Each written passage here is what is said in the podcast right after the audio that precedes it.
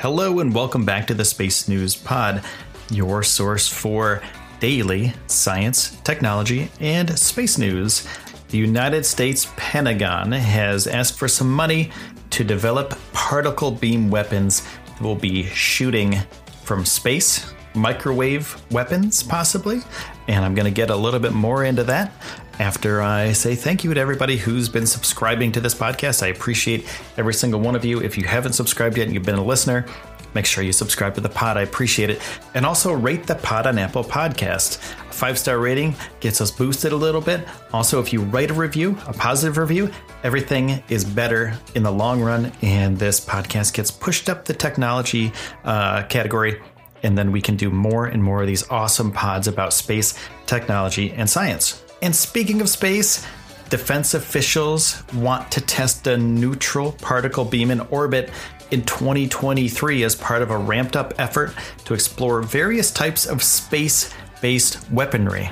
Space based weaponry, is that really needed? Well, they think it is, and they're asking for $304 million in the 2020 budget to develop such beams with more powerful lasers and other new tech for missile defense. They want next generation missile defense, and they're needed, as they say, to counter new missiles from China, Russia, North Korea, and Iran.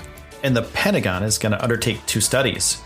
One of them is a $15 million exploration, and that's if satellites outfitted with lasers might be able to disable enemy missiles coming off the launch pad. And defense officials said that uh, these lasers would need to be in the megawatt class. And they expect to finish the study in about six months. And they're also asking money for a study of space based neutral particle beams. And that's a directed energy beam that disrupts missiles with streams of subatomic particles traveling close to light speed, as opposed to a laser whose photons travel at light speed. A senior defense official said, We've come a long way in terms of the technology we use today to where a full all up system wouldn't be the size of three of these conference rooms, right?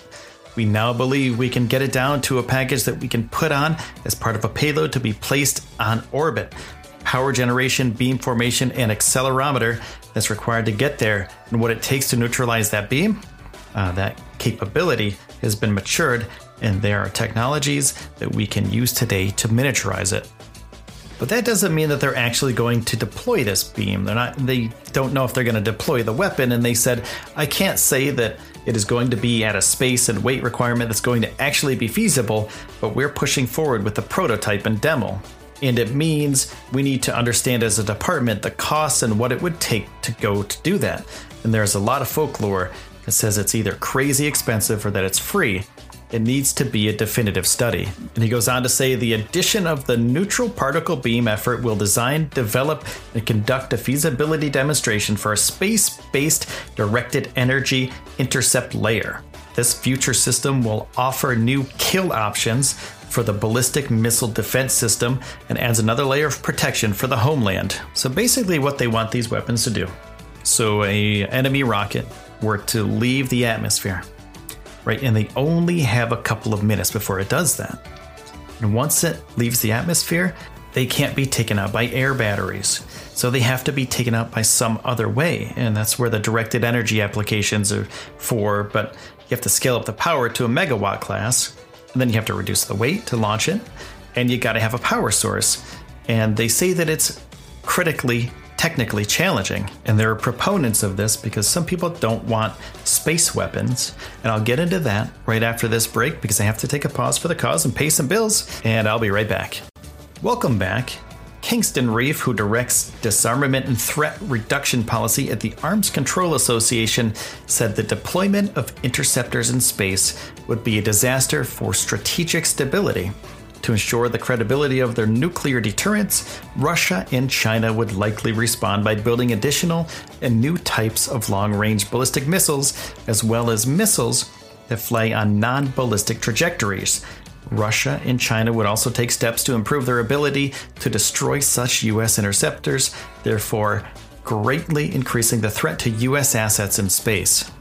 And you might have heard about the Outer Space Treaty. It was signed by the US in 1967 and it prohibits placing nuclear weapons in space. But it doesn't say anything about particle beam weapons, doesn't say anything about weapons that aren't of mass destructive capabilities. Now, the other thing is, this isn't the first time that a government is doing this. Uh, China and Russia are also developing space based weapons, and they could possibly put them in orbit by next year. Both states are developing jamming and cyberspace capabilities, directed energy weapons, on orbit capabilities, and ground based anti satellite missiles that can achieve a range of reversible to non reversible effects. Both also have networks of telescopes, radars, and satellites to track, characterize, and possibly even target US satellites that watch enemy movements and missile launches. And China is likely building anti satellite laser weapons and may already have a limited capability to deploy limited capability anti satellite satellites. So, this is a satellite that possibly, you know, it, it flies up to another satellite, basically, and it sprays it with something. Uh, they have uh, chemical sprayers, high power microwaves, radio frequency jammers, another laser, uh, robotic mechanism, so like a robotic arm that can reach out and grab the other satellite and yank it out of orbit or crush it or whatever, and kinetic kill vehicles. So a kinetic kill vehicle well, that's just a ramming kamikaze kind of satellite. So the satellite might destroy itself in order to destroy another satellite. But this is the way the war is going. We're not fighting wars anymore as much as we used to on the ground. Things like drones, autonomous vehicles, uh, things of that technical nature happen, you know, more so than not. And satellite fights, well, they're just going to be commonplace in the future because we're headed off ground, up in the air, autonomously. Now, China is also developing satellites that can perform on orbit inspections of its satellites. So it can repair a satellite that's already in orbit. And the United States is also developing on orbit repair capabilities. And then some of these satellites, they can be used as weapons. So these satellites, they have repair capabilities. Think about what they would do if they use these tools to dismantle an enemy satellite. Those are the thing that the future of space war, I guess, is if you want to call it that, it's going to look like. But don't leave Russia out of this. They're heavily invested in space based attack satellites. And in 2017, Russia deployed what is described as an inspector satellite capable of diagnosing the technical condition of a Russian satellite from the closest possible distance. However, its behavior is inconsistent with on orbit inspection activities or space situational awareness capabilities. And now, if the United States Defense Department does deploy the weapons in space that they're talking about building, they would be the first country to do so officially. All these other things are kind of hush hush and uh, they're still working on things. But if the United States gets up there first and does it first and they claim it first, shortly thereafter, the other countries would follow suit.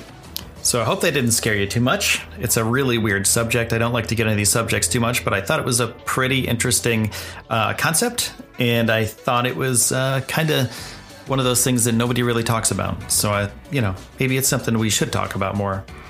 Um, but I would like to say thank you to everybody who's taken the time out of their day to spend that time with me and to spend that time learning about science, space, and technology. All that stuff was in this episode. So if you liked it, make sure to hit the subscribe button. If you really liked it, go to patreon.com slash space news podcast and help out financially for the Space News Pod. My name is Will, and I will see you soon.